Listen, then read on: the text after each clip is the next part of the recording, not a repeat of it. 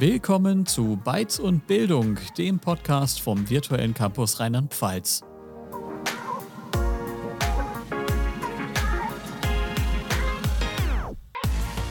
Wo bleibt eigentlich Raphael? Stimmt, wir waren doch verabredet. Ja, eigentlich schon vor fünf Minuten. Äh, sorry, ich war gerade noch im Fediverse unterwegs. Hi.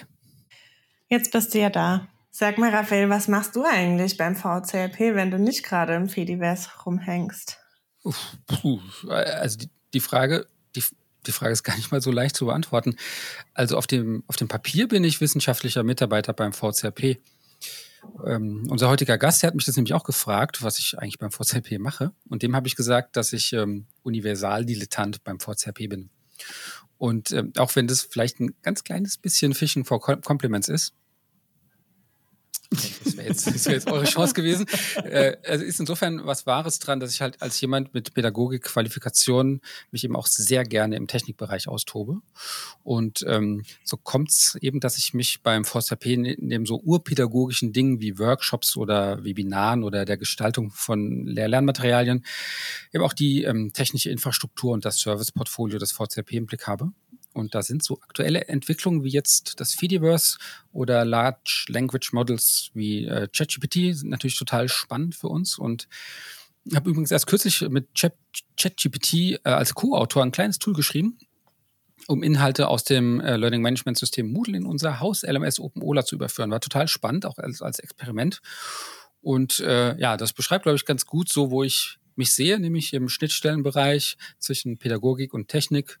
Und manchmal auch zwischen Technik und äh, Pädagogik. Ich glaube, das wird sich schon fast lohnen, dich auch mal als Gast einzuladen und nicht nur als Co-Host. War das jetzt, war das jetzt eine Drohung oder ein Versprechen? Raphael und ich hatten nämlich den äh, David Lohner vom K I T, dem Karlsruher Institut für Technologie, zu Gast im Podcast, um über die aktuellen Entwicklungen in den sozialen Medien zu sprechen und das äh, insbesondere das Fediverse und Mastodon ein wenig zu beleuchten. David ist ein Experte im Bereich der Medienpädagogik und Mediendidaktik und äh, er ist stellvertretender Vorstandsvorsitzender der Deutschen Gesellschaft für Hochschuldidaktik, also der D G H D.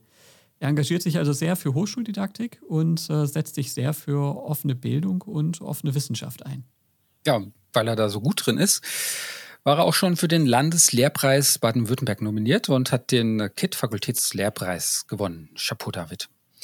Ein Steckenpferd von ihm ist die Wissenschaftskommunikation und deswegen teilt er auch sehr gerne sein Wissen in seinem Blog oder eben per Social Media mit anderen. Und so ist er dann auch zu Mastodon gekommen. Wollen wir uns das mal gemeinsam anhören? Gerne. Ja, gerne. Let's go. Dann auch nochmal Hallo an dich, David. Wir freuen uns sehr, dass du heute in unserem Bytes- und Bildungspodcast bist. Ähm, Wir mussten ja von unserer Seite aus die, die Aufzeichnung schon ein paar Mal verschieben. Äh, da erst nochmal ähm, Entschuldigung dafür. Und die, die Sache ist aber, dass in den wenigen Wochen äh, im Social-Media-Bereich so extrem viel passiert ist, dass äh, teils meine, meine Fragen, die ich mir ausgedacht hatte, die, dass ich die schon wieder überdenken musste.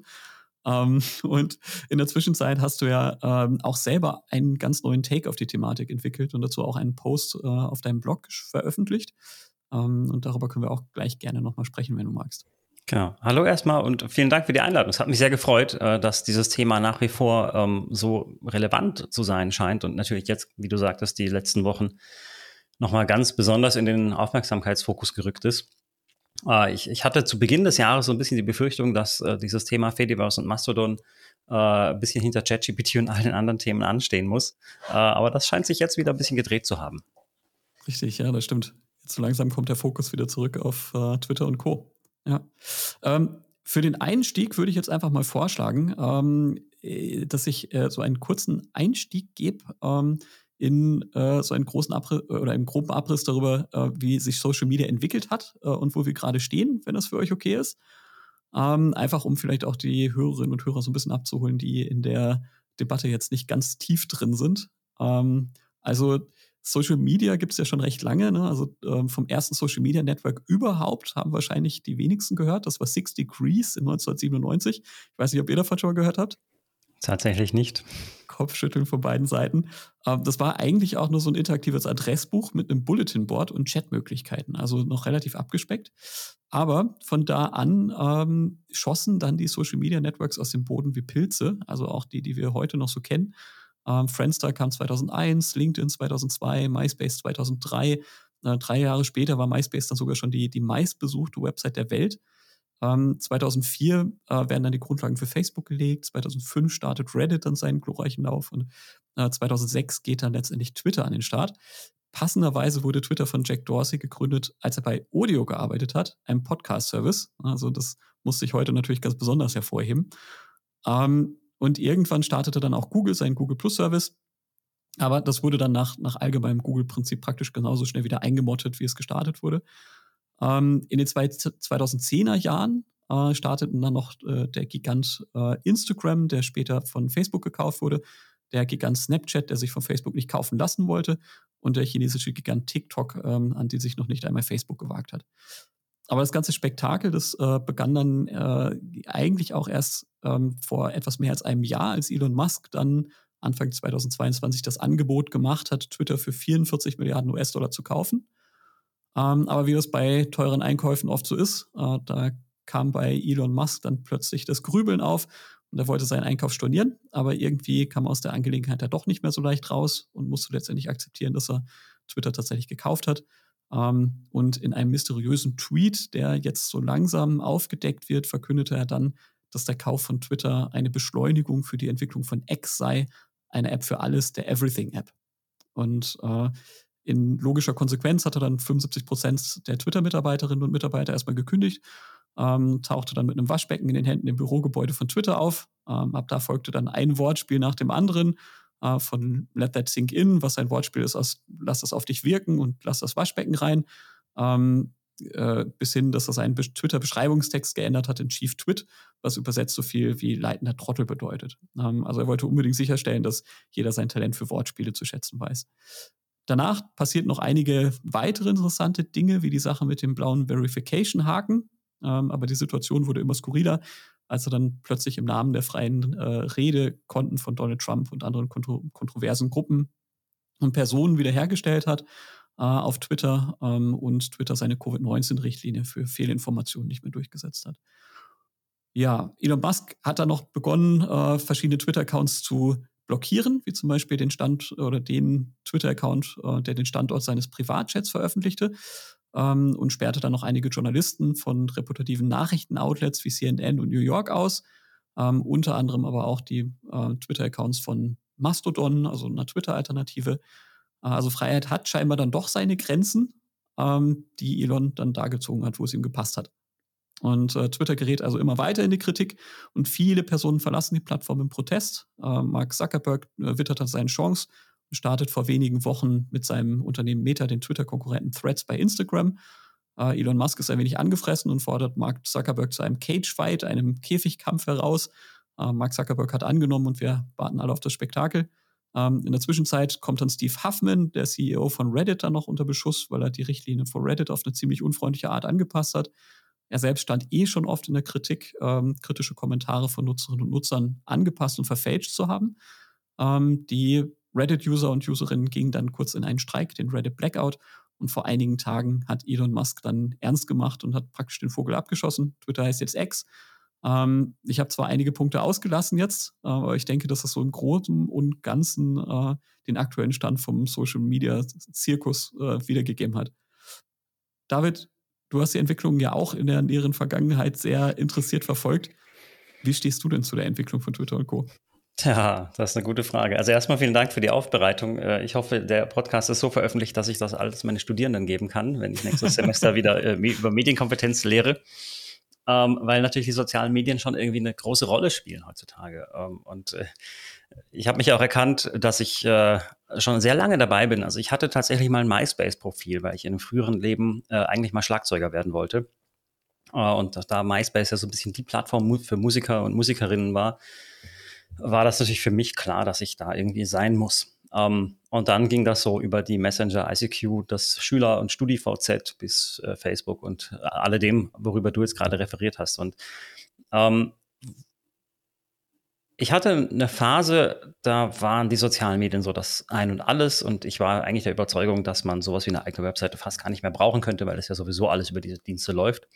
Ähm, rückblickend muss ich sagen, ich war jung und brauchte das Geld mehr oder weniger, äh, wobei Geld da noch keine Rolle gespielt hatte.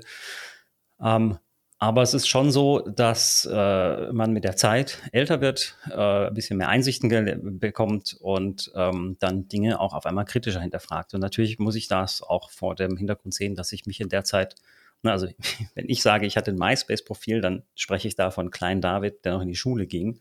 Äh, inzwischen bin ich ja doch auch einige Jahre an der Hochschule.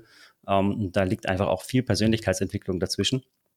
Und ähm, inzwischen muss ich sagen, es ist natürlich schön, dass es sowas gibt und die gerade aktuellsten Entwicklungen zeigen uns aber, ähm, wie wichtig es eigentlich ist, eigene Daten unter eigener Kontrolle zu haben. Denn was diese sozialen Medien im Lauf der Zeit immer mehr wurden, war, sind eigentlich Werbeplattformen. Ja, also das soziale, der soziale Anteil ist eigentlich nur noch ja, fast ein Feigenblatt, ähm, vor dem Hauptinteresse Geld zu verdienen. Und zwar Geld mit der Aufmerksamkeit der Nutzerinnen und Nutzer.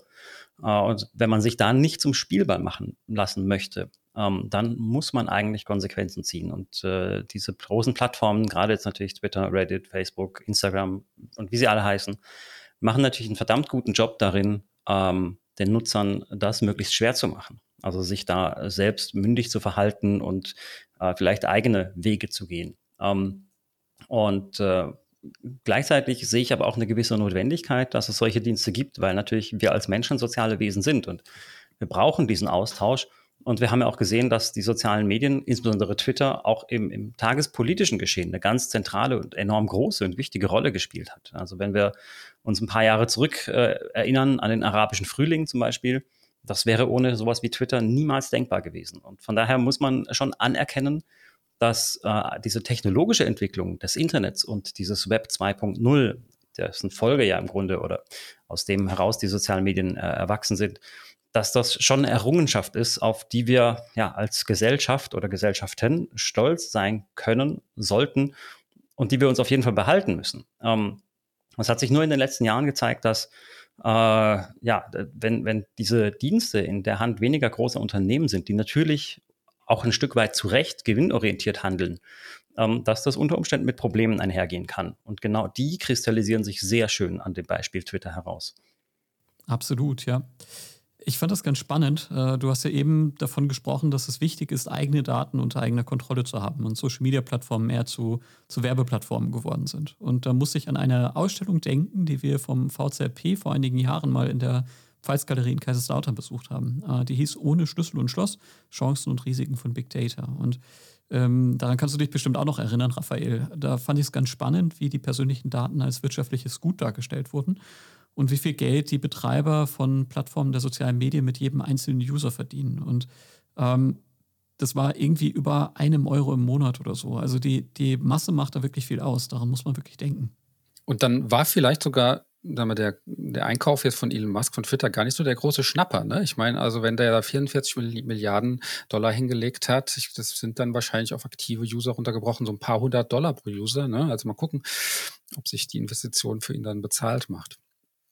Aber man merkt ja auch letztendlich an dem, was äh, jetzt in den letzten Tagen passiert ist, dass äh, er da einfach auch irgendwo noch eine größere Vision hat. Also jedenfalls scheint es momentan so, auch wenn man es äh, ähm, nicht begreifen kann, dass da tatsächlich irgendwie Sinn und Zweck dahinter stehen könnte.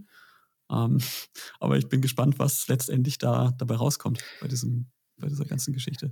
David, du hast ja jetzt ähm, auch jetzt kürzlich auf Mastodon verkündet, dass du für dich so persönlich ein bisschen den Stecker gezogen hast aus diesen zentralistischen Social-Media-Netzwerken.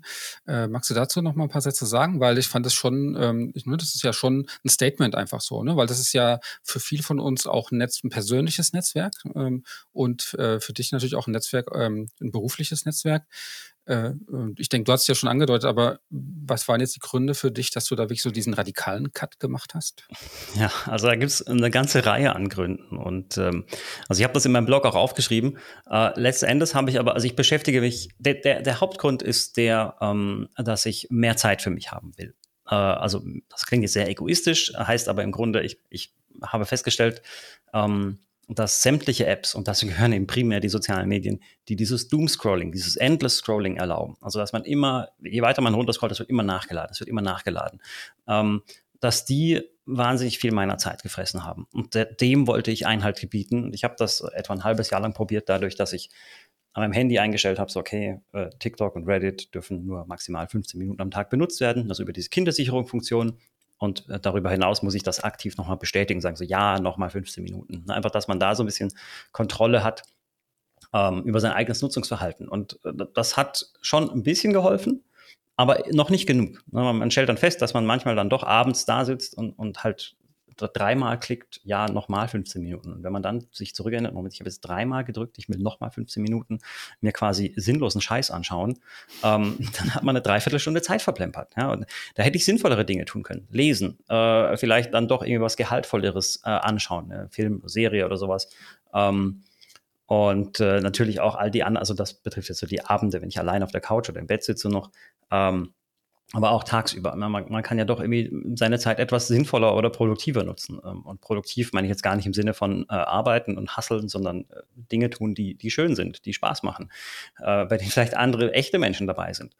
Ähm, und äh, dazu muss ich auch sagen, dass mir das ein Stück schwer gefallen ist, weil ich gerade über Twitter ähm, in den letzten Jahren wahnsinnig viel gewonnen habe. Also gewonnen in dem Sinne von, ich habe, wie du eben schon gesagt hast, ich habe mir da mein professionelles Netzwerk äh, in der Hochschuldidaktik aufgebaut. Äh, ohne Twitter hätte ich niemals meine Lehrveranstaltung L zwei D zwei äh, gehalten, die vielleicht im Netz hier und da äh, mal Wellen geschlagen hat. Das war so ein Experiment, habe ich ähm, mit Kontakten über Twitter, über einen Tweet, wurde da ein Seminar initiiert, das hochschulübergreifend ähm, gehalten wurde. Und das war eine Kooperation mit Menschen, die ich nur über Twitter kannte. Äh, und ein paar Jahre später kam auch ein Forschungsprojekt, ähm, aus dem inzwischen einige Publikationen gefallen sind, äh, über einen solchen Tweet zustande von einer anderen Person. Ähm, und äh, lustigerweise sind genau diese beiden Projekte auch quasi der Schlüssel oder der Beginn, der Grundstein äh, für meine äh, eigene Promotion und Dissertation, weil ich über meine eigene Lehre, nämlich genau diese eine Lehrveranstaltung, mit Methoden aus diesem Forschungsprojekt ähm, forsche und damit arbeite. Das heißt, im Grunde ist mein ganzes professionelles Tun und Handeln lässt sich auf Initiativen aus Twitter zurückführen. Ja, und das war für mich tatsächlich dann schon irgendwie so ein, ein, ein Punkt, wo ich sagte, hm, will ich das wirklich abschalten? Und auf der anderen Seite bin ich aber seit einiger Zeit hier bei uns am äh, K I T in Karlsruhe auch äh, im Bereich der Medienpädagogik unterwegs und versuche Studierenden, die Lehramt studieren, Ähm, beizubringen, wie man auch kritisch mit Medien umgeht. Und äh, da, da, ich, dann hielt ich es für irgendwie unklug, da irgendwie als schlechtes Beispiel voranzugehen. Ja, ich bin ja auch nicht der übergewichtige Ernährungsberater oder sowas. Ähm, und äh, darum habe ich eben all diese Gründe zusammengetragen und habe gesagt, okay, wenn, wenn ich wirklich möchte, dass, dass wir hier ähm, ganz im Sinne einer Kultur der Digitalität, wie sie Felix Stalder in seinem Buch zwanzig sechzehn äh, beschrieben hat, ähm, darauf setzen wollen, dass äh, digitale Dienste und dass äh, quasi unsere, unser kultureller Austausch ähm, auf öffentlich und gemeinschaftlichen Infrastrukturen stattfindet, dann ist eigentlich die logische Konsequenz, dass ich mich aus diesen kommerziellen sozialen Medien rausziehen sollte. Ähm, zumal, und das ist der andere Grund, die Inhalte dort einfach zunehmend nervig wurden. Also gerade Twitter, seit Elon Musk das gekauft hat, habe ich gefühlt erstens dort viel mehr Werbung gesehen. Es gibt Studien dazu, die nachweisen, dass Hass, Hetze und rechte Propaganda massiv zugenommen haben und gleichzeitig die zumindest für mich interessanten, kleineren Communities äh, ja langsam aber sicher stummer geworden sind und stiller geworden sind, weil die Leute entweder einfach aufgehört haben, Twitter zu nutzen ähm, oder tatsächlich ihre Accounts gelöscht haben. Und das alles waren Gründe, weshalb ich dann gesagt habe, okay, ich, ich mache das jetzt dicht. Äh, was bei Twitter gerade passiert, gefällt mir nicht. Und aber nur Twitter ähm, mit dieser Begründung abzuschalten, also für mich abzuschalten, äh, wäre dann auch nicht ganz schlüssig gewesen. Und dann habe ich gesagt, okay, dann mache ich auch Facebook und Instagram und LinkedIn und Xing und was auch noch alles ähm, dicht. Auf Reddit greife ich sowieso nicht mehr zu, seit äh, die, die Drittanbieter-Apps äh, abgeschaltet haben, weil der einzige Client, mit dem ich das äh, genutzt habe, war eben eine etwas schönere App auf meinem Handy. Und ähm, dann habe ich gesagt, okay, ich habe einen Blog, eine Webseite, die hoste ich selber auf meinem eigenen Webspace. Äh, da habe ich alle Daten unter meiner Kontrolle. Und ich habe einen Mastodon-Account, Und das ist zumindest so dezentral und werbefrei und äh, auch linear geordnet, also nicht algorithmisch, nicht getrieben durch diese Aufmerksamkeitsökonomie. Das sind Plattformen, die ich gerne bediene und wo ich dann auch äh, gewillt bin, Zeit zu investieren, weil ich weiß, das ist irgendwie deutlich authentischer als das, was auf den anderen Netzwerken stattfindet. Also auch, was auf LinkedIn passiert. Äh, diese ganzen äh, Postings von wegen, oh, ich fühle mich so geehrt und eigentlich bin ich total bescheiden, aber schaut her, ich bin der Allerbeste. Das ging mir irgendwie ein bisschen gegen den Strich. Ähm, und äh, ich weiß natürlich auch, dass ich ähm, einerseits diesen Diensten sehr viel zu verdanken habe, dass ich auch in einer sehr privilegierten Position bin, das äh, alles zu machen. Also ich möchte mir gar nicht vorstellen, dass wenn ich äh, ausschließlich freiberuflich unterwegs wäre oder als Künstler unterwegs wäre und auf, auf die, die Interaktion, die unmittelbare Interaktion mit Fans oder potenziellen äh, Kundinnen und Kunden angewiesen wäre über diese Kanäle, dann wäre ich ganz schön aufgeschmissen. Also ich, ich bin nicht darauf angewiesen, diese Dienste zu nutzen, wie es viele andere Personen sind, die nicht so einfach sagen können, okay, ich lasse es jetzt mal bleiben und, und nehme was Neues, wo ich viel weniger Follower habe vielleicht und wo auch, wenn ich was teile, das gar keine Chance hat, so viral durch die De- Decke zu gehen, dass irgendwie jetzt da jemand meinen neuesten Song findet oder sowas. Ähm, und äh, von daher sehe ich das schon ein bisschen kritisch, ja, und gleichzeitig, wie ich aber eben gesagt habe, diese sozialen Medien, dieser soziale Austausch, der sollte da im Vordergrund stehen. Und die ganzen äh, großen Plattformen, die werden ja häufig, auch gerade im, im Hochschulbereich, äh, dazu genutzt, im Grunde Werbung zu machen, ne, für eigene Dinge. Das ist zu einem gewissen Grad okay, wenn ich natürlich mein, mein neuestes Forschungspaper vorstellen möchte und zeigen möchte, schaut her, das ist jetzt publiziert, ich freue mich. Das finde ich okay. Ähm, Andererseits habe ich natürlich auch die ganzen Pressestellen von den Unis äh, dort, die im Grunde jede noch so kleine Aktion da verteilen. Ähm, und äh, das sind so zwei Dinge, die ich eben, die man getrennt betrachten muss und wo ich sagen kann, so das eine trifft auf mich zu und das andere nicht. Und das ist genau dieses eine. Also das eine ist der soziale Austausch, wirklich zwischen Menschen und Individuen. Das ist das, was ich haben möchte und das, was ich auch gerne sehen möchte in diesen sozialen Netzwerken.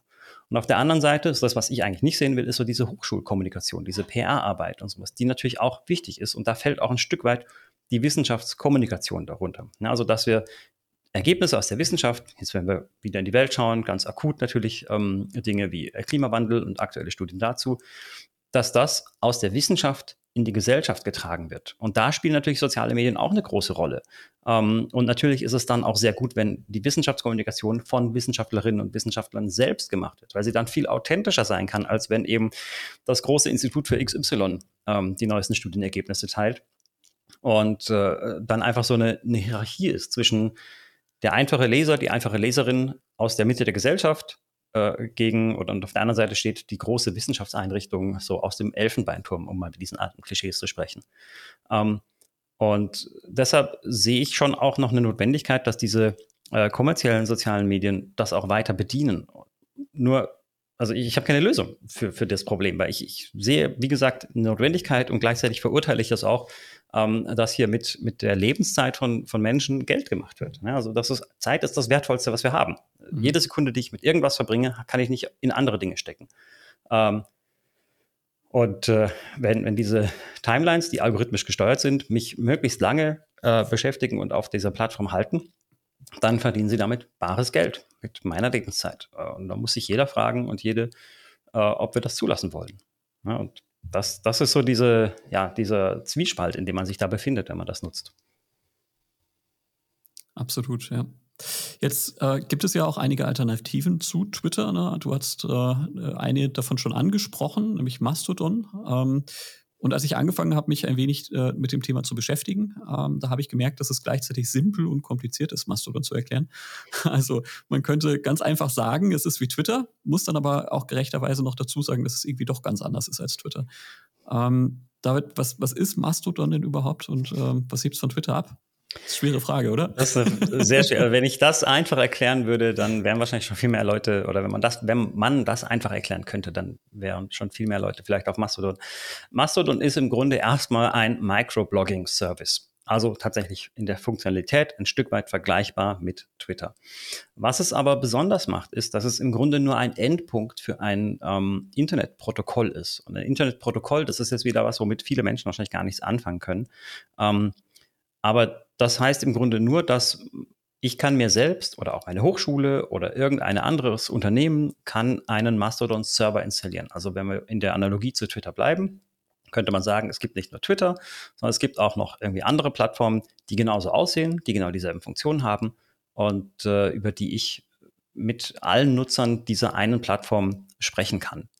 Ähm, und äh, man kann das so ein bisschen vergleichen mit, mit E-Mails. Also es ist egal, ob ich meine E-Mails bei G M X, bei meiner Hochschule, bei Google Mail habe oder ob ich einen eigenen Mail-Server betreibe. Ich kann allen anderen Menschen eine E-Mail schreiben. Alle anderen können das lesen und ich kann E-Mails von allen anderen empfangen, solange die meine Adresse haben und umgekehrt.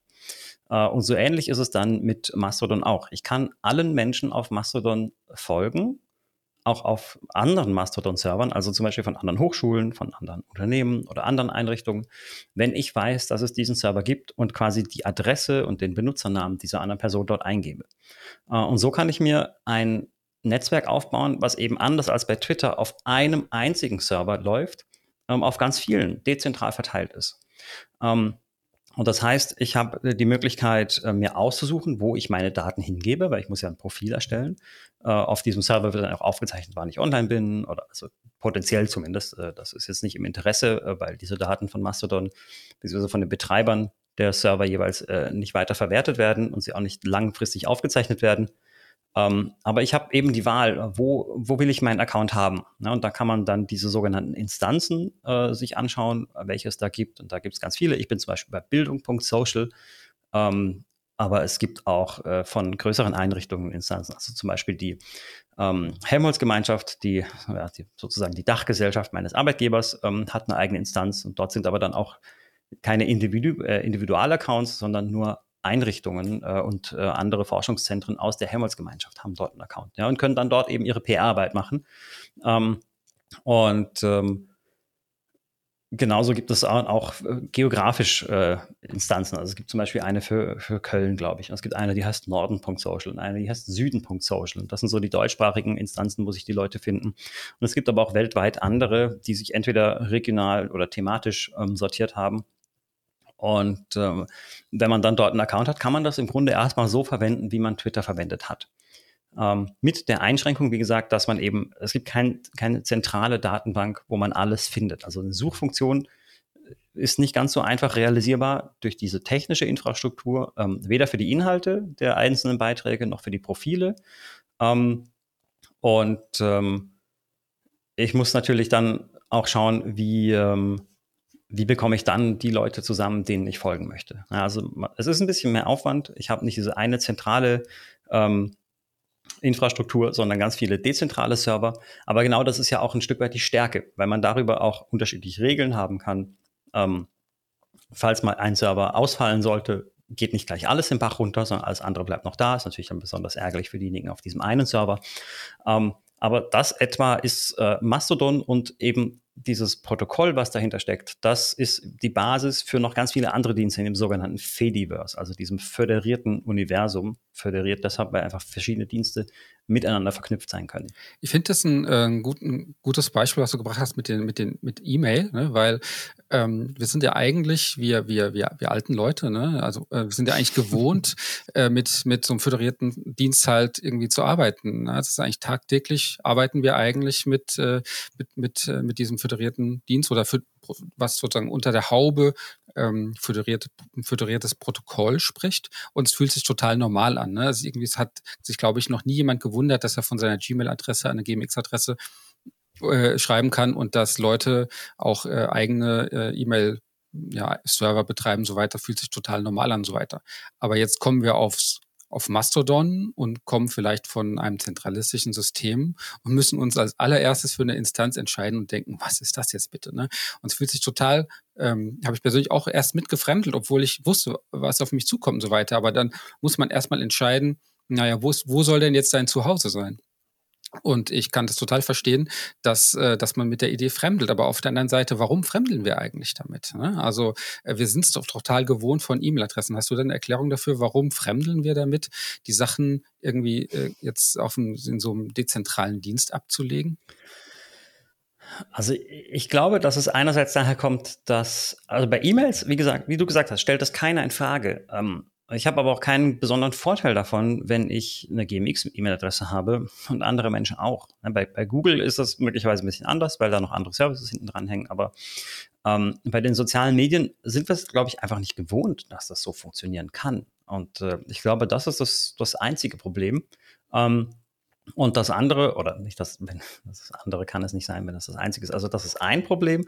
Und äh, ein anderes könnte zum Beispiel sein, ähm, dass man natürlich über die Instanz ein Stück weit Identität stiftet. Ja, also ich bin jetzt auf bildung punkt social, weil ich mich einfach sehr stark in diesem Bildungsbereich engagiere und mich da sehe. Ähm, ich hätte aber auch zu jeder anderen Instanz gehen können. Keine Ahnung, Karlsruhe.social gibt es. Ist eine sehr, sehr kleine Instanz. Da sind ein paar komische Leute, wie ich persönlich finde. Also ich hab, kann diesen Beiträgen einfach nichts abgewinnen, weil da geht es dann ganz viel um unseren Fußballclub und ich bin einfach nicht der Fußballmensch. Ähm, und deshalb wäre das zum Beispiel keine Instanz, auf der ich mich wirklich wohlfühlen würde. Ähm, Und äh, gleichzeitig hat man natürlich auf diesen Instanzen ähm, auch eine sogenannte lokale Zeitleiste. Das heißt, ich kann, wenn ich mich auf einem Server anmelde, ähm, automatisch alle Beiträge sehen der Nutzerinnen und Nutzer, die auf dem gleichen Server unterwegs sind. Ähm, und das ist vielleicht mit einer der Gründe, weshalb man sich doch ganz gut überlegen sollte, auf welchen dieser Server man zu Beginn geht. Einfach, dass man schaut, okay, was für ein Netzwerk möchte ich mir eigentlich aufbauen? Ist es eher professionelle Natur? Dann wäre für uns im Bildungsbereich eben so eine Instanz wie bildung punkt social sinnvoll. Oder möchte ich mich regional vernetzen? Na, dann müsste ich mich vielleicht eben umschauen. Gibt es in meiner Stadt eine Instanz, in meinem Bundesland oder in, in anderen geografischen äh, Regionen äh, meiner Wahl? Und äh, das Schöne ist dann, und, und da kommt dann eben ins Spiel, dass es dann doch eben noch ein bisschen technisch ist und durch die, die Open-Source-Entwicklung der Fokus nicht primär auf, auf oder nicht ausschließlich und primär auf Nutzerfreundlichkeit liegt. Ähm, ich kann mit meinem Account auch zwischen diesen Servern hin und her umziehen ähm, und äh, bekomme dann so auch eben einen leicht anderen Benutzernamen, der eben diese andere Endung hat, äh, wie das bei E-Mails dann üblich wäre. Aber das ist, wie gesagt, weil wir das einfach von keinem anderen Service kennen, ist damit niemand wirklich vertraut. Und ich kenne auch Leute, die sich, ähm, also denen ich bescheinigen würde, dass sie sehr affin sind und sich gut im digitalen Raum auskennen. Und auch die strugglen ein bisschen damit, wenn sie umziehen wollen. Die probieren das dann aus, weil sie es ausprobieren wollen. Ähm, aber sollte es weshalb auch irgendwann nötig sein, dass zum Beispiel, wenn ein Server sich tatsächlich sagt, okay, wir können das nicht mehr leisten, wir schalten das ab, bitte zieht alle bis zu dem und dem Datum um, wenn ihr das wollt. Ich glaube, dann wären schon viele Leute aufgeschmissen, weil der Prozess einfach noch nicht so einfach und easy to use ist, wie er vielleicht sein könnte oder zumindest sollte für all diejenigen Nutzerinnen und Nutzer, die äh, jetzt nicht vierundzwanzig sieben am Rechner hängen, wie wir das vielleicht tun. Das habe ich gestern sogar gemerkt. Ähm, das fand ich ganz spannend, weil ich habe mich mes- gestern tatsächlich erst bei Mastodon angemeldet. Ähm, Asche über mein Haupt. Ich habe äh, sehr viel darüber gelesen, gehört und äh, gesehen in der äh, Zeit vorher. Ähm, aber ich habe gestern tatsächlich erst mich äh, angemeldet und diese ähm, Dezentralität, die ja wirklich eine Stärke ist, hat dann aber auch dazu geführt, dass ich mir nicht nur die Frage stellen musste, wie melde ich mich überhaupt an, sondern wo melde ich mich überhaupt an.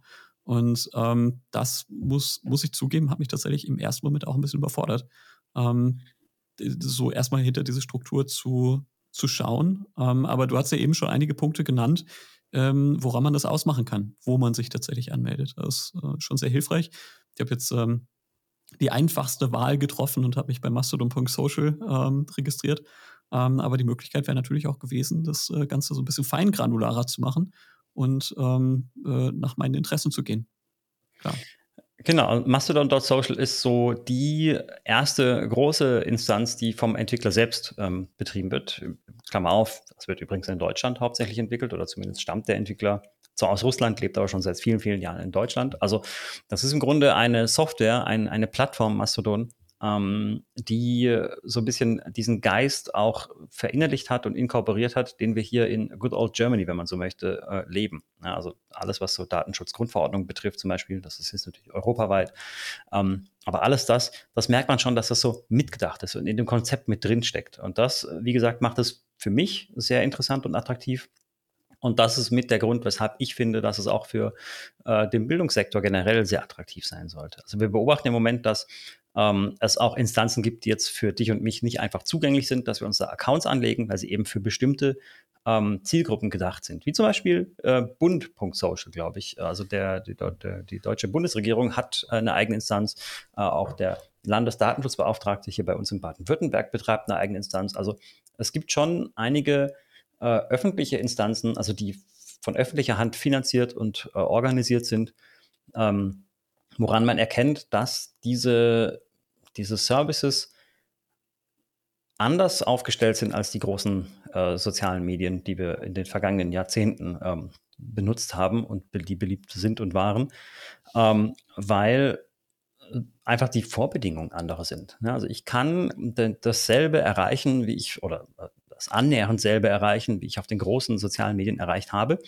aber mit dem großen Vorteil, dass alle Daten auf, in meiner eigenen Hand bleiben. Ja, also ich bin von niemandem abhängig ähm, und äh, das ist, glaube ich, einer der größten Pluspunkte, die diesem Fediverse innewohnt. Ein klein, also einen kleinen Widerspruch will ich schon bringen. Also, weil, also natürlich kann ich aussuchen, wo meine Daten landen und habe sozusagen da die, die Hoheit, und das ist der Vorteil, den ich auch gegenüber einem zentralistischen System sehe. Aber in dem Moment, wo ich mich natürlich vernetze mit anderen, gebe ich natürlich die Daten aus der Hand. Ne? Also bei Twitter, wenn man mal vers- wenn man mal so einen Tweet mal gelöscht hat oder so, dann war der halt weg. Das kann man jetzt mal versuchen mit, mit so einem Post in einem föderierten Netzwerk. Wenn man den löscht, das muss ich auch erstmal so sozusagen durch das Netzwerk auch so durch, äh, muss mal durchsickern, dass ich den gerade gelöscht habe. Insofern, glaube ich, mhm. hat man schon einen gewissen Kontrollverlust, aber ich will das nicht als... Ähm, Will, will das jetzt nicht hinstellen, dass es jetzt ein Punkt ist, jetzt benutzen wir das nicht, sondern ich bin von der Idee sehr überzeugt. Ähm, nur hat man äh, eher sozusagen die Daten heute an der Stelle, was ist, wenn jetzt mein Anbieter halt freidreht und ich möchte bei dem nicht mehr sein, weil es vielleicht ein Milliardär ist, der ein bisschen ähm, verdrehte Ideen hat, und dann kann man einfach seine Daten nehmen und kann woanders hingehen.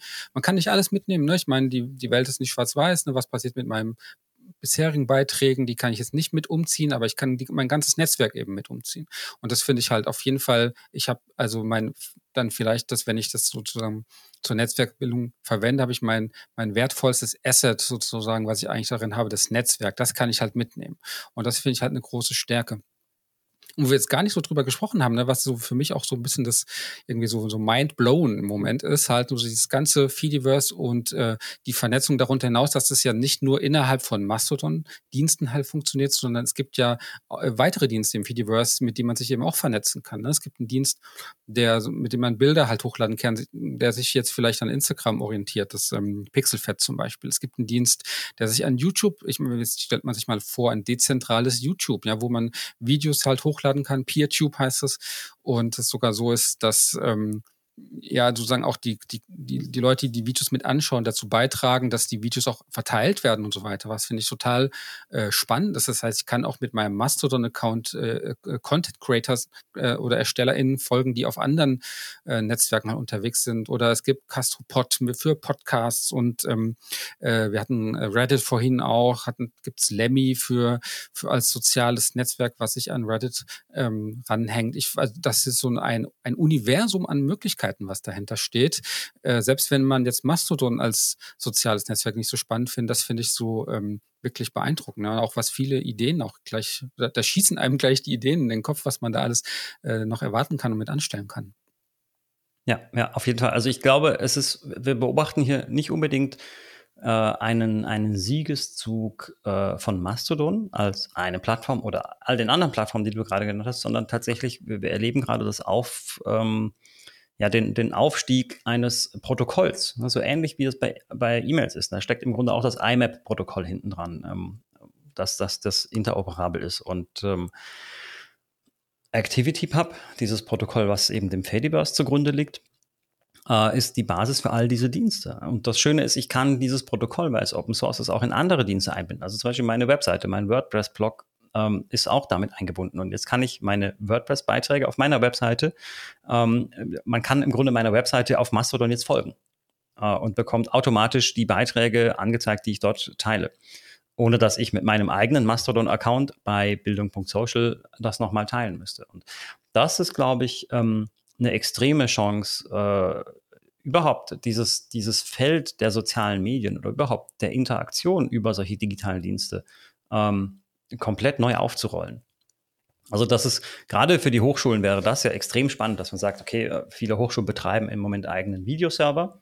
Ne, also wir nehmen ja auch gerade auf beim äh, virtuellen Campus Rheinland-Pfalz. Auch ihr habt äh, so einen Server. Äh, und spannend wäre zu sagen, okay, wenn, wenn wir den irgendwie mit ActivityPub an dieses Fediverse anbinden, dann lassen sich Aufzeichnungen, die dort publiziert werden, über diese sozialen Netzwerke direkt teilen. Und man kann aus jedem dieser sozialen Netzwerke äh, dem äh, virtuellen Campus Rheinland-Pfalz folgen. Ähm, das, also das, das eröffnet völlig neue Möglichkeiten, wie wir ähm, ja, Content-Verbreitung denken oder wie wir das handhaben. Und wir brauchen eben nicht mehr tausend Kanäle bedienen, sondern wir müssen einfach nur eine Schnittstelle bereitstellen, dass unser einer Kanal von überall gefunden werden kann und äh, abonniert werden kann.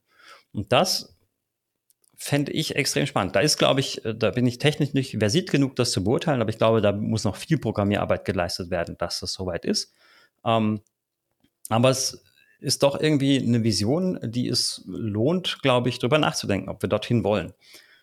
Also wir haben ja gerade im Wissenschaftsbereich, äh, haben wir ja zum Beispiel über die D O Is, die Digital Object Identifiers, ähm, haben wir im Grunde schon ein System, bei dem jedes, jede Publikation, in welcher Form auch immer, äh, eindeutig identifizierbar ist. Wenn wir jetzt uns überlegen, dass man an diesen D O I noch sowas wie ein ActivityPub-Ding ranklatscht, dass man im Grunde auch sagen kann, okay, sobald irgendjemand dieses Item erwähnt, dann gibt es in dem zentralen Repositorio, wo das gehostet ist, irgendwie sowas wie eine Kommentarspalte. Und egal, ob das jemand auf Mastodon, äh, ob es ein Video ist bei, bei PeerTube oder ein, ein Bild bei ähm, äh, PixelFed, wer auch immer das erwähnt oder kommentiert, das taucht dort auf. Ja, also das, das wäre schon extrem spannend und würde einfach diese, diese Konzentration an ähm, Kommentaren und Inhalten und Interaktion zu einem bestimmten Thema nochmal äh, völlig neu aufrollen. Spannend, ja. Ähm, jetzt ist es ja so, äh, im Fediverse, äh, diese Dezentralität funktioniert ja dadurch, dass es einfach viele Instanzen gibt, das hast du ja eben schon erklärt. Ähm, das heißt, äh, jeder oder jede ähm, können hingehen und sich eine eigene Installation installieren äh, oder aufsetzen, ähm, mit eigenen Regeln, mit äh, eigenen Nutzungsbedingungen äh, und dergleichen. Ähm, Das bedeutet aber auch, dass die Daten ähm, verteilt sind auf ganz vielen verschiedenen Servern, Maschinen und nicht ähm, zentral halt auch nachgehalten werden. Also das ist so der Punkt, wo es mir jetzt äh, oder wo ich jetzt drauf hinaus möchte.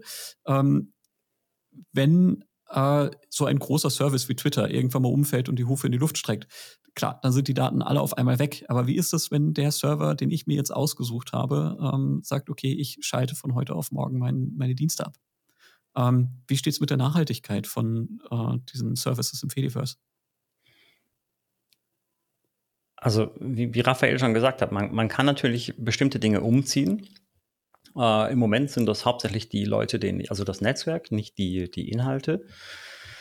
Ähm, da es aber alles äh, auf offener Infrastruktur basiert, glaube ich schon, dass es früher oder später die Möglichkeit geben wird, Inhalte mindestens mal lokal zu speichern und ich sagen kann, okay, ich möchte, dass ich meine Posts und Bilder, die ich so geteilt habe, dass ich die bei mir ab- ablege ähm, oder dass man die früher oder später auch umziehen kann. Ne? Das sind dann natürlich Datenmengen, die, die sehr groß sind, ähm, aber da würde ich äh, so ein bisschen sagen, okay, da hat vielleicht ähm, Mastodon oder das Fediverse noch ein bisschen, äh, wie sagt man, Nestschutz. Also, dass, dass wir einfach noch ein bisschen nachsichtig sind im Sinne von, das ist noch in Entwicklung, das ist noch nicht hundertprozentig fertig, was es, glaube ich, nie sein wird.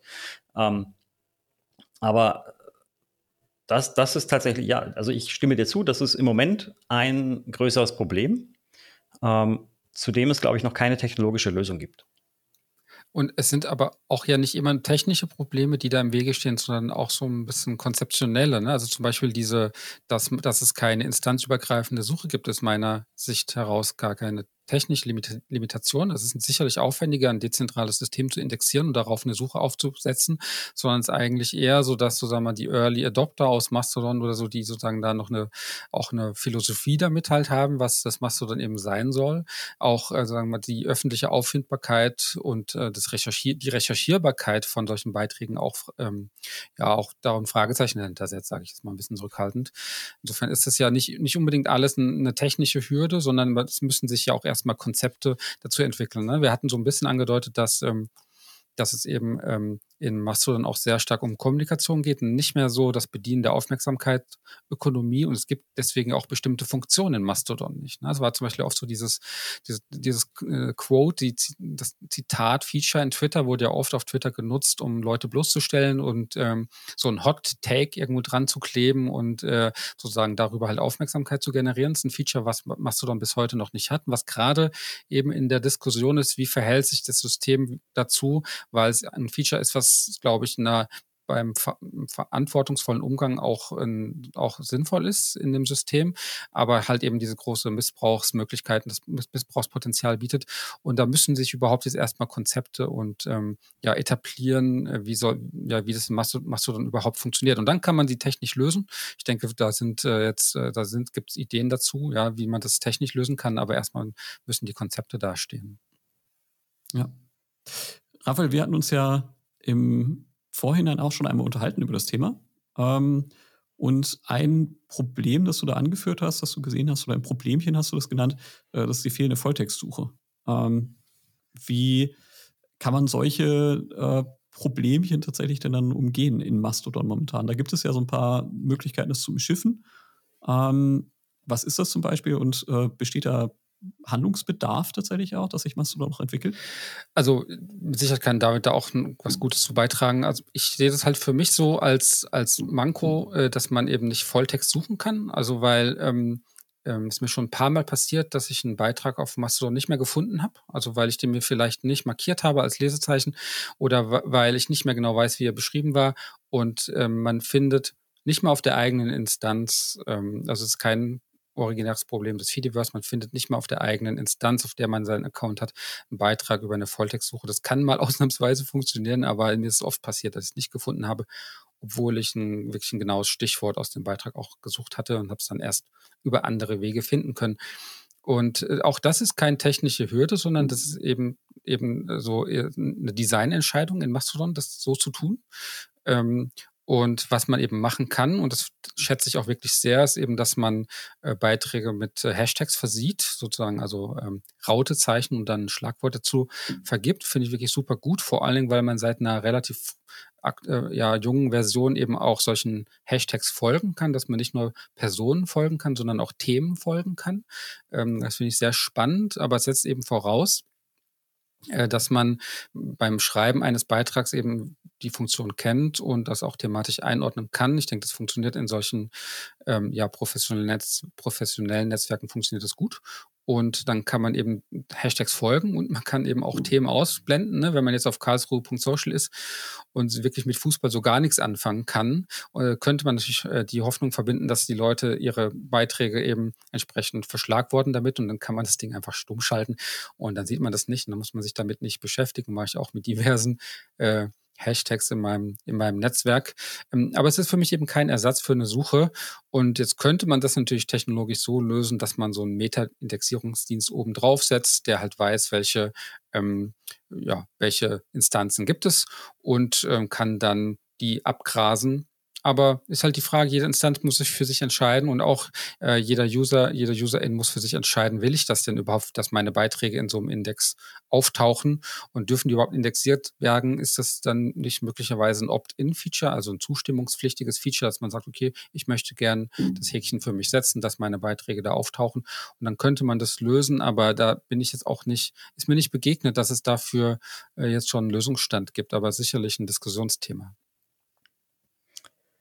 Äh, ja, also soweit ich weiß, war zu Beginn eine Volltextsuche einfach nicht vorgesehen, sondern es waren nur die Hashtags durchsuchbar auf den Instanzen. Und das ist sicherlich ähm, ein äh, ja, Problem, kann man das äh, nennen, muss man aber nicht. Also ich glaube, dass, dass genau das möglicherweise der Unterschied ist zwischen, zwischen Twitter und Mastodon, ähm, dass äh, Mastodon eben genau das nicht sein möchte, so eine Universal-Suchmaschine für alles. Das ist zum Beispiel was, was Twitter sehr gut kann. Also wenn in der Welt irgendwas passiert, dann sagen auch viele Journalistinnen und Journalisten, ähm, dass äh, Twitter die ersten, keine Ahnung, fünfzehn Minuten nach dem Ereignis die beste Informationsquelle ist, weil dort die Leute sind, die in der Regel vor Ort sind, die wissen, was Sache ist, ähm, und äh, alle bedienen sich dort. Und erst danach, wenn die Journalisten dann vor Ort sind, Ähm, dann kommen dort die Infos durch. Und das ist zum Beispiel was, ähm, wo ich sehr gespannt bin, was, was äh, auf Mastodon oder mit Mastodon passiert, wenn wir tatsächlich das nächste große, äh, spontane, plötzliche, global relevante Ereignis haben. Also das habe ich jetzt so noch nicht wahrgenommen, seit ich intensiv auf Mastodon unterwegs bin, aber wie schnell verbreiten sich dann dort Informationen? Ja, und, und kann es tatsächlich diese Funktion, die Twitter zumindest lange hatte, auch für mich, ähm, adäquat ersetzen. Ja, oder, oder ist es eben eben dann doch nicht möglich und wir brauchen dann wieder andere ähm, ja, Werkzeuge oder Netzwerke. Äh, genau, aber letzten Endes diese fehlende Suchfunktion, ähm, die kann dem Ganzen zum Nachteil gereichen. Auf der anderen Seite ist es schon irgendwie auch äh, nach wie vor ein Austauschkanal, der ein bisschen von, ähm, von, von diesem Echtzeitempfinden, nenne ich es mal, lebt. Ja, also dadurch, dass die Timelines auch nicht algorithmisch sortiert sind, im Sinne von folgende Posts wurden besonders oft geliked und sind ganz relevant und alle schreiben und lesen die, äh, also schreiben darüber und antworten dort, sondern es ist einfach chronologisch sortiert. Ähm, das mer- äh, Das sind schon auch ähm, Elemente, die dieser Architektur innewohnen und die zumindest für mich auch ein bisschen den Charme ausmachen. Also ich folge einigen ähm, internationalen Accounts und ich, ich beobachte dann immer, dass morgens, wenn ich meine Timeline durchscrolle, was so in der Nacht passiert ist, da ist ganz viel englischsprachig dabei. Und wenn ich am Nachmittag scrolle, dann sind hauptsächlich deutsche Beiträge da. Also man, man sieht schon, dass, dass diese Timeline chronologisch und eben nicht algorithmisch sortiert ist. Ähm, und ich persönlich... Äh, sehe darin einen großen Vorteil, weil es eben dieses Doom-Scrolling, von dem ich vorhin schon gesprochen habe, ähm, verhindert. Also ich, ich scroll dann durch und merke so irgendwann so, okay, Moment, den Beitrag habe ich doch heute Mittag schon gelesen. Okay, dann kann ich jetzt das Handy weglegen, weil jetzt habe ich alles gesehen, was es heute zu sehen gibt. Ne? Also es gibt keinen, äh, keinen Anlass, noch weiter zu scrollen, ne? Weil vielleicht doch wieder was Neues kommt und dann eben dieser Dopaminkick wieder kommt, wie auf den anderen, ähm, auf den anderen Netzwerken immer. Das finde ich auch sehr, sehr spannend. Also ein Grund tatsächlich auch, warum ich mit Twitter nie so richtig warm geworden bin, das ist diese Informations- oder fehlende Informationshygiene praktisch, wo man sehr arg kämpfen muss, um sie ähm, äh, sich zu erarbeiten auf Twitter eigentlich. Und äh, es ist halt einfach so ein Kurznachrichtendienst und ein Kurznachrichtendienst äh, lädt halt häufig auch dazu ein, äh, praktisch so Wegwerfkommentare irgendwie äh, zu veröffentlichen, äh, äh, die man dann auch erstmal wieder aus denen mit Mehrwert rausfiltern muss. Ähm, Das finde ich auch total schön jetzt bei Mastodon. Ähm, aber klar, es äh, hat zwei Seiten. Ne? Also auf der einen Seite hilft so ein Algorithmus auch ein Stück weit. Ähm, äh, und auf der anderen Seite ähm, hilft es aber auch, wenn man äh, einfach chronologisch das Ganze lesen kann und nicht auf einen Algorithmus angewiesen ist. Das ist so eine, ja. so eine Bresche, wo ja in der Vergangenheit dann oft dann die Third-Party-Clients reingesprungen sind. Ne? Deswegen war für mich auch Twitter noch benutzbar. Ne? Uh, Rest in Peace Tweetbot. Äh, ja, also es war sozusagen eigentlich der Client, mit dem man, der, mit dem Twitter für mich benutzbar bliebe, eben genau, weil ich eine chronologische Timeline hatte und ähm, ja, die einfach, finde ich, verstanden haben, wie es für mich zu funktionieren hat. Und so war es eben auch bei bei bei bei bei Reddit, ne, mit äh, Rest in Peace Apollo. Ja, auch damit war halt das für mich eben auch benutzbar. Und so ist auch Mastodon für mich auch benutzbar geworden und geblieben, eben durch die Third-Party-Clients. Es gibt ein sehr belebte Ja, Ökos- belebtes Ökosystem an Apps mittlerweile, auch Open-Source-Apps zum Teil, ähm, die wirklich das auch gut nutzen, die so viele Problemchen adressieren. Ne? Manche versuchen so diese Algorithmik halt irgendwie, te- algorithmische Timeline noch zugänglich zu machen. Manche erlauben einfach dieses Stöbern in, frem- in fremden ähm, äh, öffentlichen Timelines oder ähm, ja, einfach viel diese, diese, diese Filterhygiene dann einfach auch ermöglichen. Deswegen ist das eigentlich auch äh, meine Empfehlung, wenn man es nutzt, eben sich auch wirklich einen Client dafür zu suchen, der äh, den eigenen Bedarfen halt dann gerecht wird. Ja, spannend. David, du hast ja auf deinem Blog einige Beiträge geschrieben, tatsächlich zum Thema, äh, warum die Hochschulen jetzt ins Fediverse müssen äh, und ähm, machst du dann an Hochschulen eine Vision, Hochschulen im Fediverse, äh, der zweite Teil der Vision. Ähm, das ist dir ein ganz, ganz wichtiges Thema äh, und auch aus gutem Grund. Du bist eben ja auch schon mal so grob darauf eingegangen. Ähm, aber warum denkst du denn, warum ist äh, äh, gerade eben doch Mastodon und warum äh, das Fediverse so wichtig für die Hochschulen in der Zukunft? Also ich, ich glaube, es ist genau das. Ich meine, die wissenschaftliche Community ähm, ist sehr aktiv gewesen auf Twitter und ich kann da erstmal primär aus meiner eigenen Erfahrung sprechen. Das ist eben die hochschuldidaktische, deutschsprachige Wissenschaftscommunity, die dort sehr aktiv war. Uh, und ich habe vorhin schon gesagt, diese Lehrveranstaltung, dieses Forschungsprojekt, das sind ja nur zwei ganz, ganz, ganz kleine Beispiele an Dingen, die durch solche sozialen Netzwerke und den Austausch ähm, stattgefunden haben und möglich gemacht wurden. Um, und äh, wenn man in den entsprechenden Bubbles unterwegs ist, dann äh, gibt es sicherlich auch in der Biologie, in der Informatik, in den Lebensmittelwissenschaften, in, in allen Bereichen der Wissenschaft ähm, wahrscheinlich ähnliche Vorkommnisse. Und äh, wir sehen ja aber auch gerade aus wieder europäischer Sicht, ähm, dass mit unseren Daten, die wir dort zur Verfügung stellen, Geld verdient wird an anderer Stelle. Ne? Und das Thema Datenschutz ist natürlich schon irgendwie sehr wichtig. Ähm, und darum, glaube ich, ist es sehr sinnvoll oder wäre es sehr sinnvoll, wenn die Hochschulen ähm, sich an der Bereitstellung dieser Infrastruktur beteiligen würden, indem sie eigene Instanzen hosten. Denn die Hochschulen, zumindest hierzulande, sind ja öffentlich organisiert. Ähm, heißt, sie sind auch ein Stück weit demokratisch legitimiert. Um, und ich glaube, das wäre das Beste, wenn wir tatsächlich auf einem solchen gesellschaftlichen Konsens äh, soziale Netzwerke aufbauen würden. Ja, und, und eben nicht äh, in den Händen eines verrückten Milliardärs, ähm, der die Regeln so gestaltet, wie ihm halt morgens gerade die Unterhose sitzt oder so. Was weiß ich. um, und ähm, Ich habe in diesen Blogbeiträgen, das, da ist es so ein bisschen mit mir durchgegangen, die, die sind so im, an drei, vier Abenden in Folge entstanden, wo ich einfach so ein bisschen gedacht habe, so, okay, was, was wäre denn, wenn die Hochschulen tatsächlich schon breit aufgestellt wären in dem Mastodon? Wie würde sich der digitale Alltag ähm, von Wissenschaftlerinnen und Wissenschaftlern, aber auch Studierenden gestalten können, wenn diese Dienste Äh, verfügbar wären. Und äh, man kann das nachlesen. Ich habe da so ein paar äh, ja, Use Cases äh, mehr oder weniger dargestellt. Ähm, Ein paar davon habe ich hier eben auch schon skizziert. Ne? Also man hätte eben eine lokale, wir bleiben mal bei dem Beispiel, eine Hochschule hat eine Instanz auf Mastodon ähm, und alle Hochschulangehörigen, wie alle Studierenden, also alle Mitarbeitenden und alle Studierenden können da äh, sich einen Account klicken, wenn sie wollen.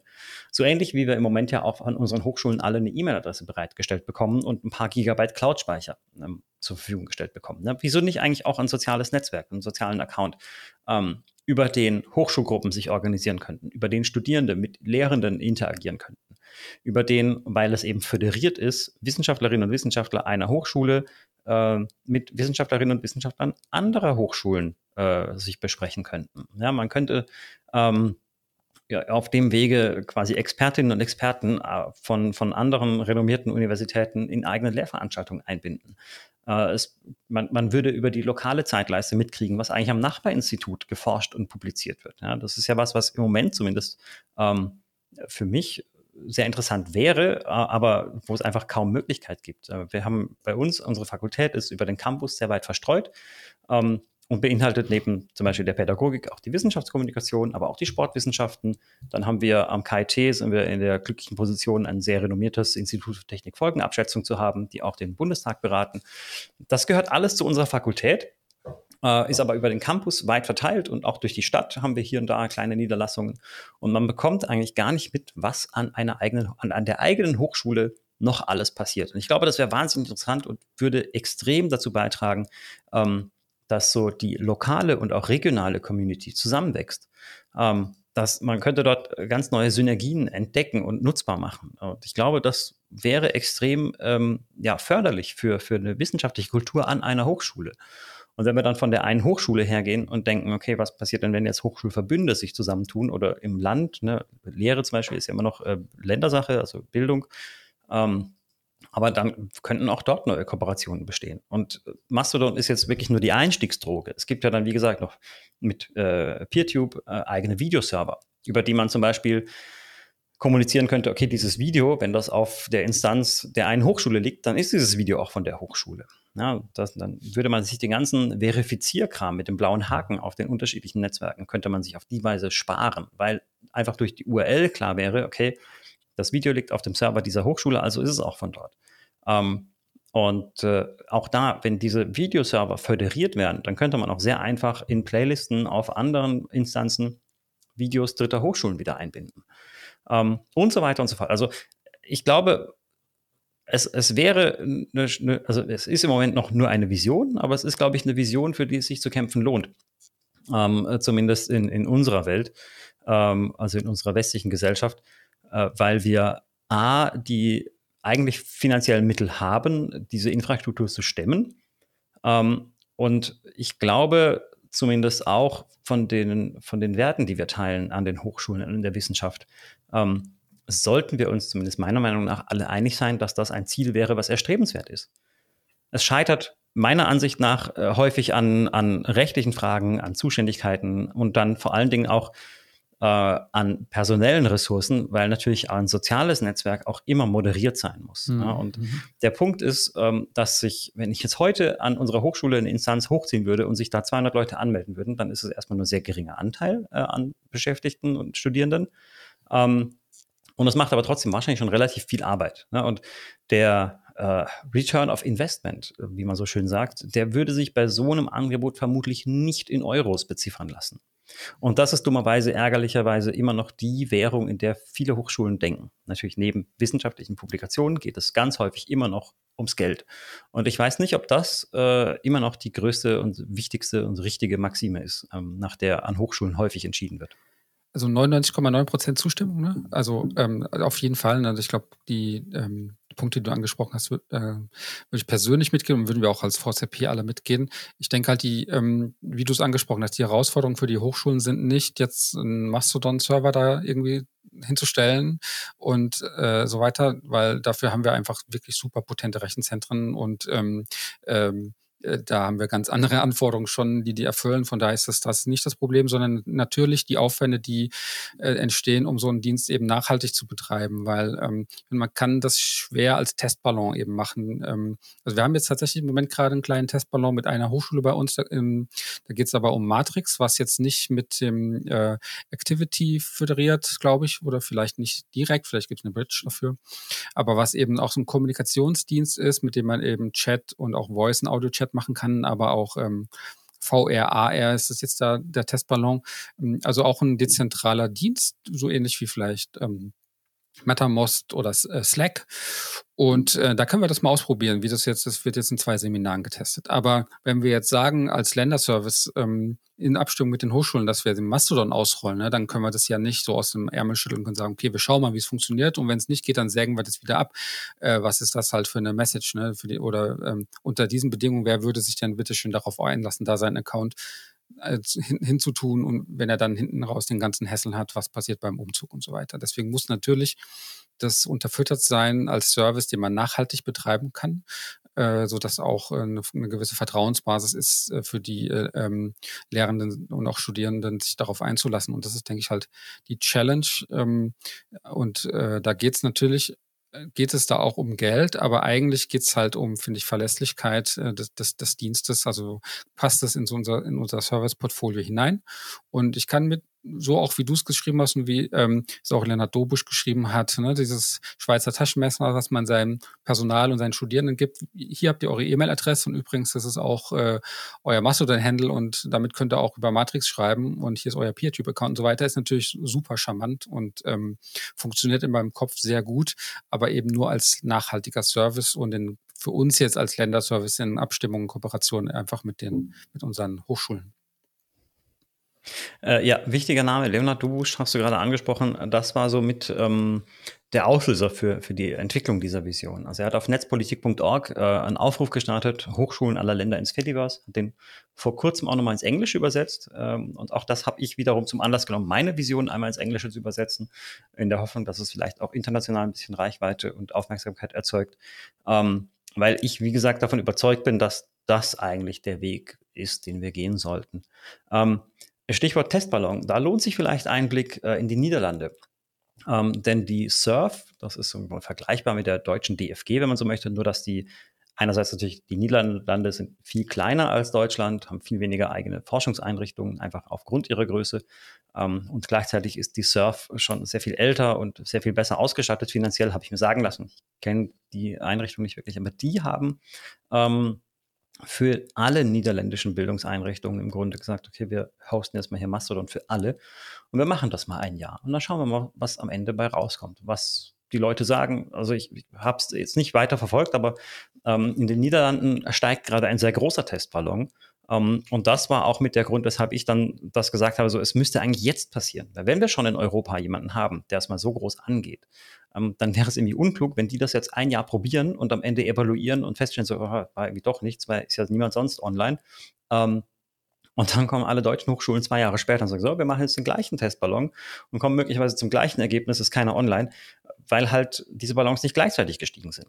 Ne, und das wäre, finde ich, eine absolut vertane Chance, wenn man sagt, okay, einer probiert das aus und kommt eben zum Schluss, es lohnt sich nur, wenn andere das auch machen und andere machen es halt nicht, weil es ja noch niemand macht. Ne, also dieses äh, berühmte Problem des ersten Schritts, ne, wer geht den? Ähm, und ähm, also wie gesagt, ich, ich müsste nochmal nachlesen und den aktuellen Stand da eruieren, was da äh, Phase ist. Ähm, Aber in den Niederlanden findet das im Moment auf einer ganz anderen Ebene und Skala statt, als wir das bei uns gerade erleben, ähm, weil es dort auch nochmal dann wieder zentral gesteuert ist, dass es eben einen dezentralen Dienst gibt. Also ein bisschen ähm, absurd fast schon, aber nichtsdestotrotz sinnvoll, weil es eben äh, zentral von staatlicher Seite aus gesteuert und finanziert wird. Ja, und wie gesagt, der Staat ist eigentlich so die äh, gemeinschaftliche Organisation und auch dadurch zumindest bei uns demokratisch legitimierte äh, Organisation, Ähm, der wir alle Vertrauen schenken sollten und können sollten. Spannend. Super, ja.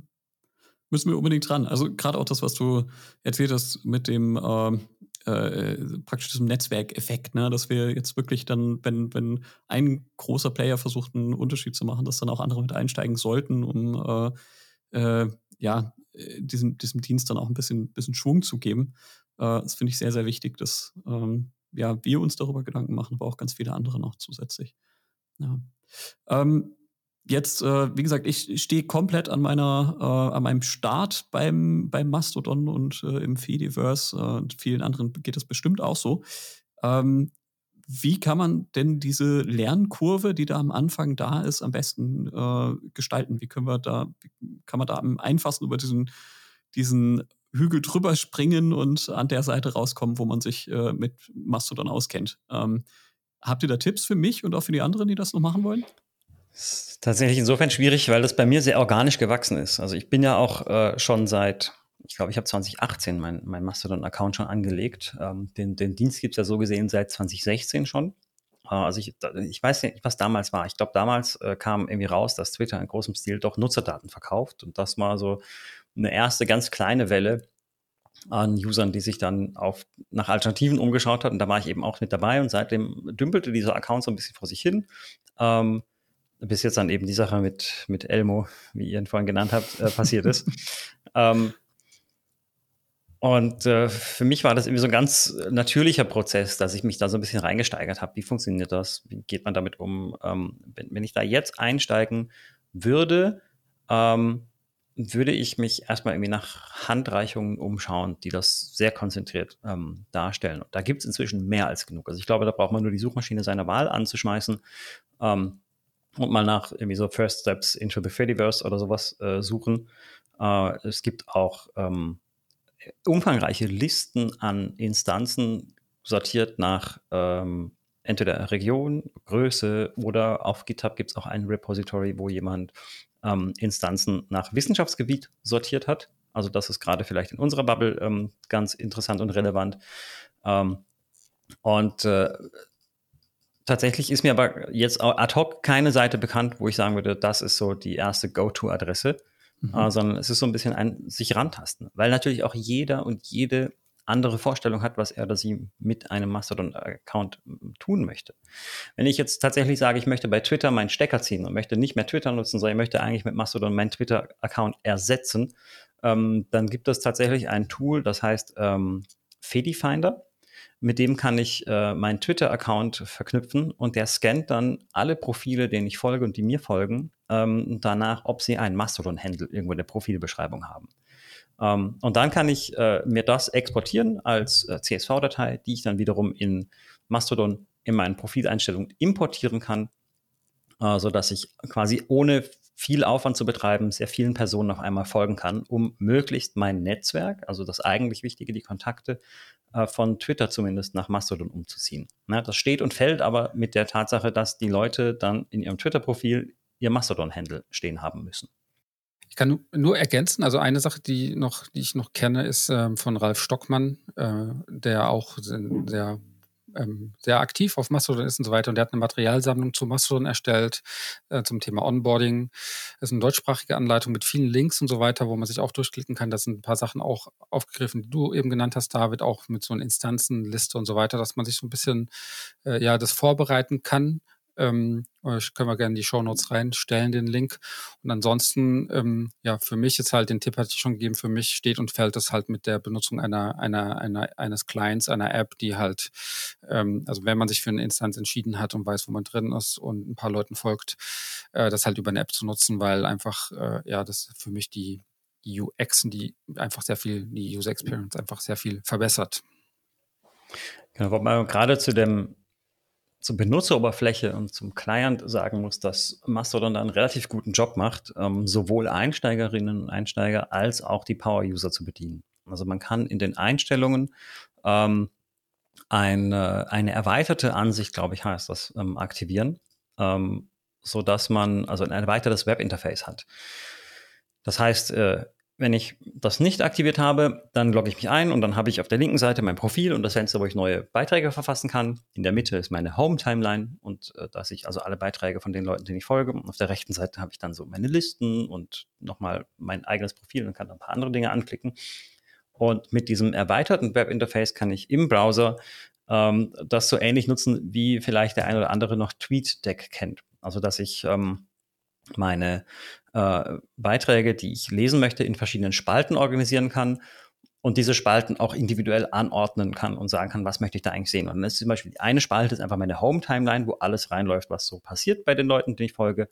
Und die nächsten Spalten sind dann zum Beispiel gezielte Suchen nach einzelnen Hashtags oder auch ähm, Listen von Usern, die ich mir angelegt habe. Also ich zum Beispiel habe eine Liste mit äh, Mediendidaktikzentren, denen ich folge. Da landen dann nur diese institutionellen Accounts von diesen Einrichtungen drauf, ähm, dass ich die einfach gemeinsam mehr anzeigen kann. Und diese Listen habe ich auf Twitter auch schon intensiv gepflegt, weil sie einfach erlauben, eine sehr große Menge an gefolgten Accounts trotzdem noch zu überschauen, weil man sich einfach selber thematisch ein bisschen sortieren kann. Und äh, man kann dann auch die gleichen Accounts in verschiedene Listen packen, dass man zum Beispiel eine Liste hat eben mit, keine Ahnung, Mediendidaktikzentren und dann habe ich eine Liste mit Leuten, die ich persönlich kenne. Äh, man kann das ja auch ganz klein granular einteilen, dass ich sagen kann, hier sind alle, hier ist eine Liste mit allen Accounts, die bei dieser und jener Konferenz ähm, waren, bei der ich auch zu Besuch war. Äh, wobei das natürlich dann so über die Konferenz hinaus irgendwie seinen, seinen Sinn und Zweck verliert, weil man halt einfach nur noch die Leute in dieser Liste hat, egal was die dann gerade machen, teilen die dann da ähm, ihre Beiträge. Und, ähm, und das sind letzten Endes auch Funktionen, die dann viele Clients nochmal anbieten, das irgendwie auf die eine oder andere Weise besser oder schlechter zu lösen, je nachdem, für welchen Client man sich eben entscheidet.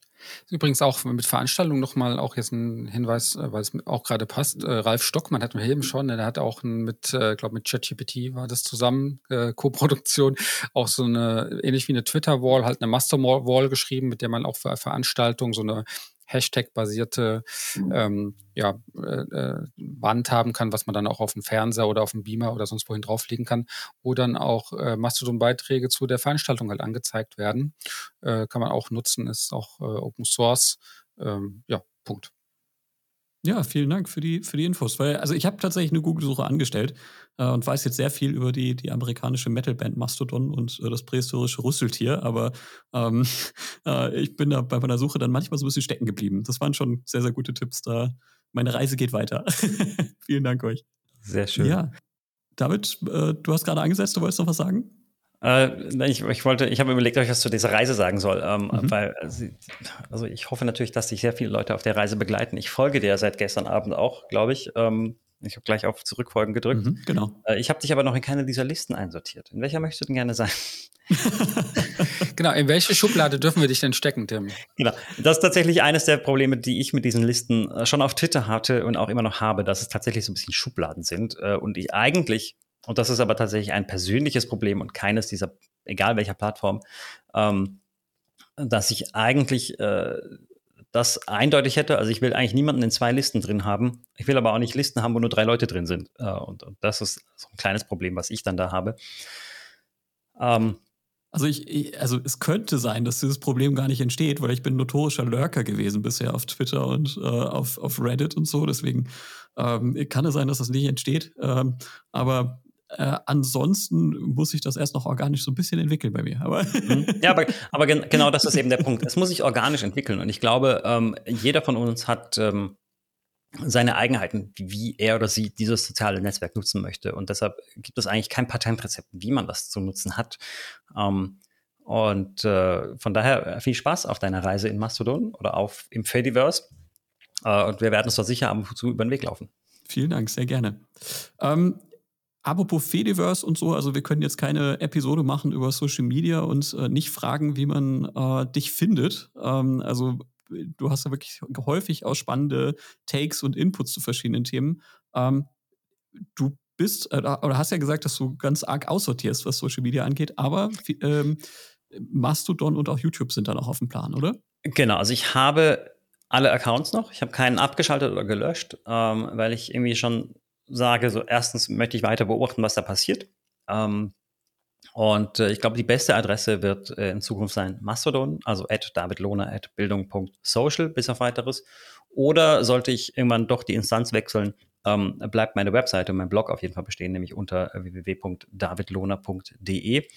Um, und von da aus landet man dann überall sonst, wo ich Content teile. Und du hast gesagt, YouTube ist tatsächlich noch dabei, weil YouTube, finde ich, ähm, bis auf die YouTube Shorts, die man zumindest im Moment noch gezielt umgehen kann, ähm, einen sehr guten Job macht im Sinne von, sie tun nicht ganz alles so intensiv wie die anderen Plattformen, mich dort zu halten. Das heißt, äh, auf YouTube finde ich mich selten irgendwie bis zum Ende scrollend und noch länger und noch länger und noch ein Video anschauen. Ähm, und ich hätte zwar technisch die Möglichkeit, mir eine PeerTube-Server zu installieren, dann müsste ich aber auch enorm Speicherplatz bereitstellen für diese Videos, weil die eben in unterschiedlicher Codierung vorgehalten werden müssen und sowas. Und da bin ich im Moment einfach noch nicht bereit, das äh, privat mal eben so aus der Hüfte äh, auch noch äh, zu stemmen, weil das natürlich auch technisch administriert werden muss. Und Video ist halt dann nochmal eine andere, ähm, ein anderes Kaliber als eine eigene WordPress-Seite. Also deshalb Webseite, Mastodon, YouTube, das sind so die Kanäle, die ich im Moment aktiv bespiele. Perfekt, super. Ähm, ich habe, bevor äh, wir mit dir hier gesprochen haben, eine Episode mit Lambert Heller aufgenommen. Äh, da ging es um Open Science und Booksprints, also auch eine total spannende Episode, die nach unserer Episode hier herauskommen wird.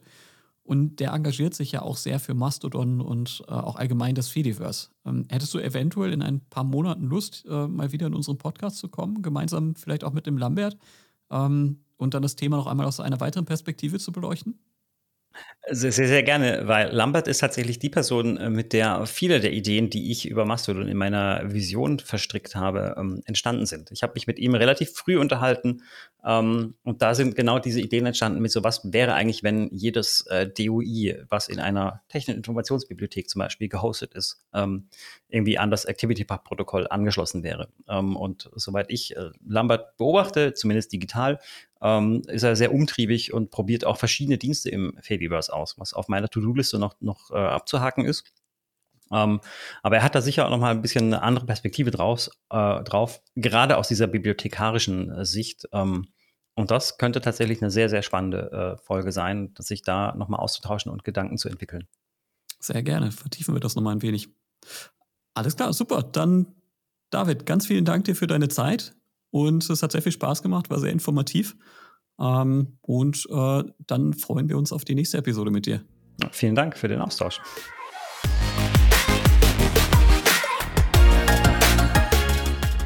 Abonnieren Sie unseren Podcast auf Spotify, Apple Podcasts, Google Podcasts und überall, wo es sonst noch Podcasts gibt.